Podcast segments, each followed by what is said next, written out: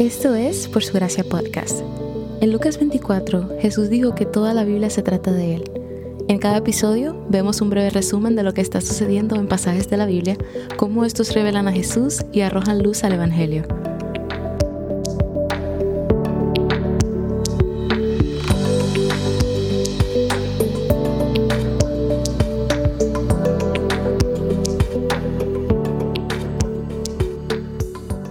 Que Israel viva cerca de la presencia de Dios en el tabernáculo, debe ser santo como Dios es santo. Este es el mayor tema en el libro de Levítico, la santidad. Una de las principales formas en que se mantenía esta santidad era a través del trabajo de los sacerdotes. Por lo tanto, los sacerdotes debían ser santos mientras purificaban a las personas de sus pecados, porque representaban a su Dios santo. Eran hombres apartados por Dios para liderar al pueblo en sus sacrificios y adoración al Señor, así que eran llamados a un nivel más alto de santidad. Debían ser santos en cada área de su vida.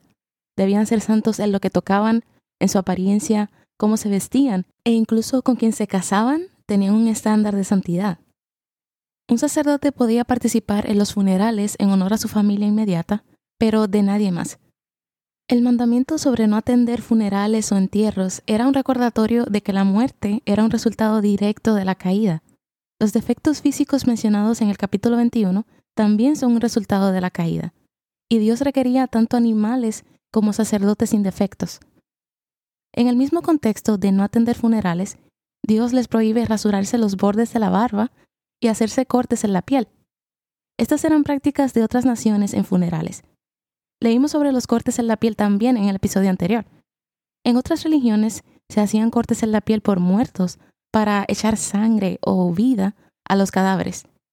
Dios también prohíbe esto para los sacerdotes, y en el capítulo 19 lo prohibió para el pueblo. A los sacerdotes con deformidades e imperfecciones se les prohibía llevar a cabo las responsabilidades sacerdotales. Eso no se debe a que Dios no ame o no acepte a estas personas, sino a que Dios debe ser representado como perfecto. Recuerden que los sacerdotes representaban el pueblo a Dios y a Dios al pueblo.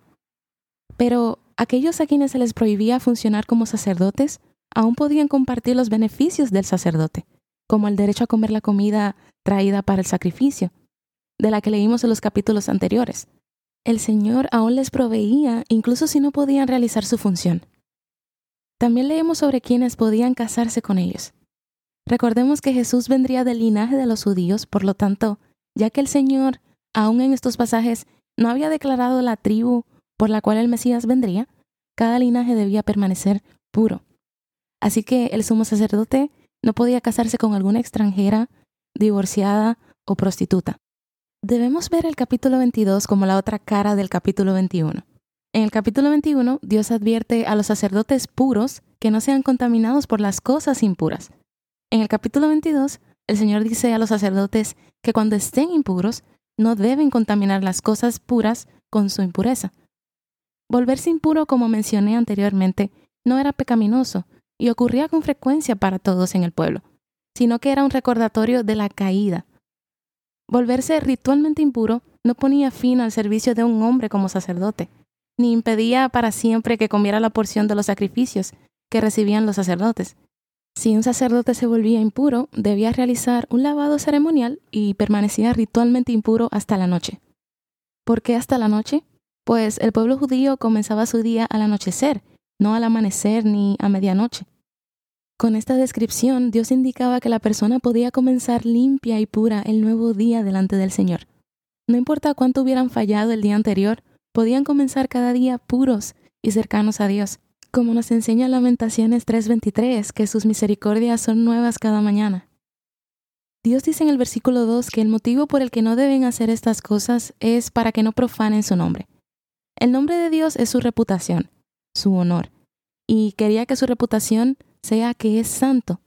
Por lo tanto, cuando alguna impureza entraba en la adoración a Dios, las personas perdían el concepto de santidad y no entenderían quién Él es. Jesús mismo nos enseña a orar, santificado sea tu nombre.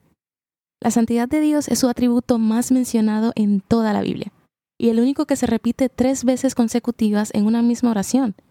Santo, Santo, Santo.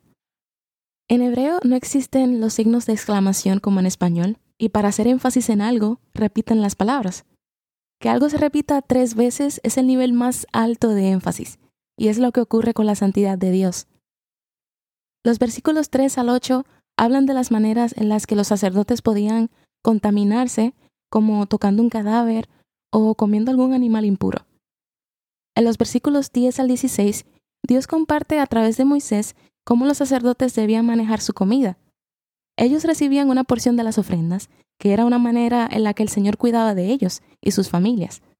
Esto era una provisión de Dios y no debían tomar ventaja de las ofrendas traídas al tabernáculo por el pueblo.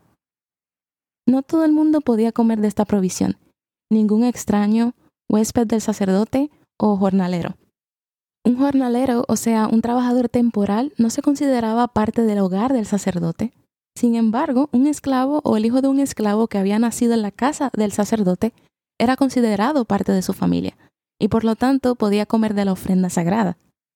Recuerden que la palabra esclavo aquí no es lo que pensamos como personas modernas. El resto del capítulo 22 habla sobre ofrendas o sacrificios aceptables. Piensen en esto como un reporte detallado de cuáles tipos de animales pueden ser traídos para las diferentes ofrendas de las que ya leímos. No solo debían ser perfectos los sacerdotes, sino que también debían ser perfectos los sacrificios que traían al altar por sí mismos y por toda la nación.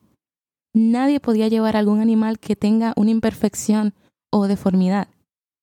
Ni el pueblo ni los sacerdotes podían alegar ignorancia para no ofrecer los mejores animales y adorar al Señor.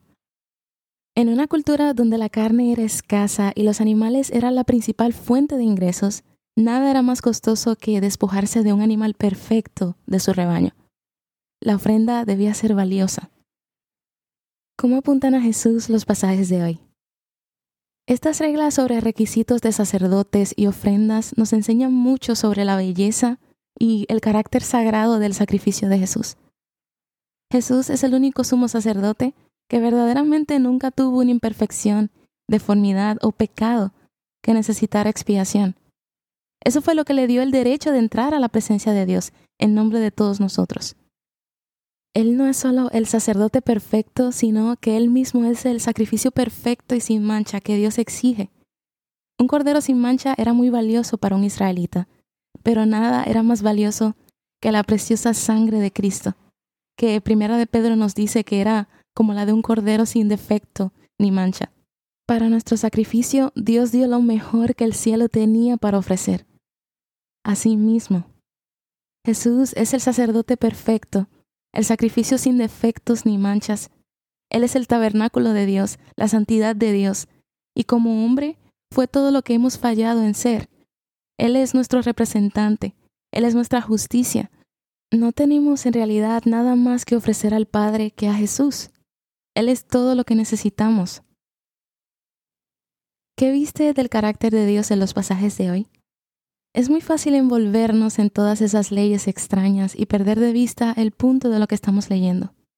Una de las cosas detrás de lo que leemos hoy es que Dios quiere que su pueblo esté limpio y continúa recordándoles que Él es el que los limpia cuando dice, yo soy el Señor que los santifica. Esto es un recordatorio tanto de la santidad de Dios como de su deseo de rescatarnos. Nosotros no podemos limpiarnos solos. Debemos renunciar a la idea de que tenemos que arreglar todo en nuestras vidas antes de acercarnos a Él. Tenemos la tentación de fijar nuestros ojos en nosotros mismos, en nuestros propios fracasos, o en lo contrario, en nuestra superioridad moral. Pero la realidad es que Él entregó los sacrificios a Israel para que sean limpios y perdonados.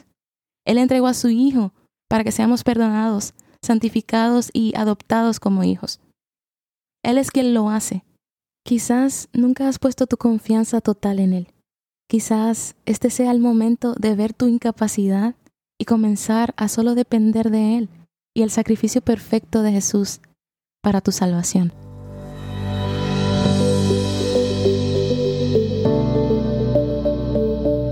Gracias por escuchar por su gracia podcast. Por su gracia es un ministerio dedicado a estudiar la Biblia con el objetivo de descubrir el glorioso Evangelio de Cristo en todas las escrituras. Para más recursos, sigue la cuenta Por su gracia estudios en Instagram.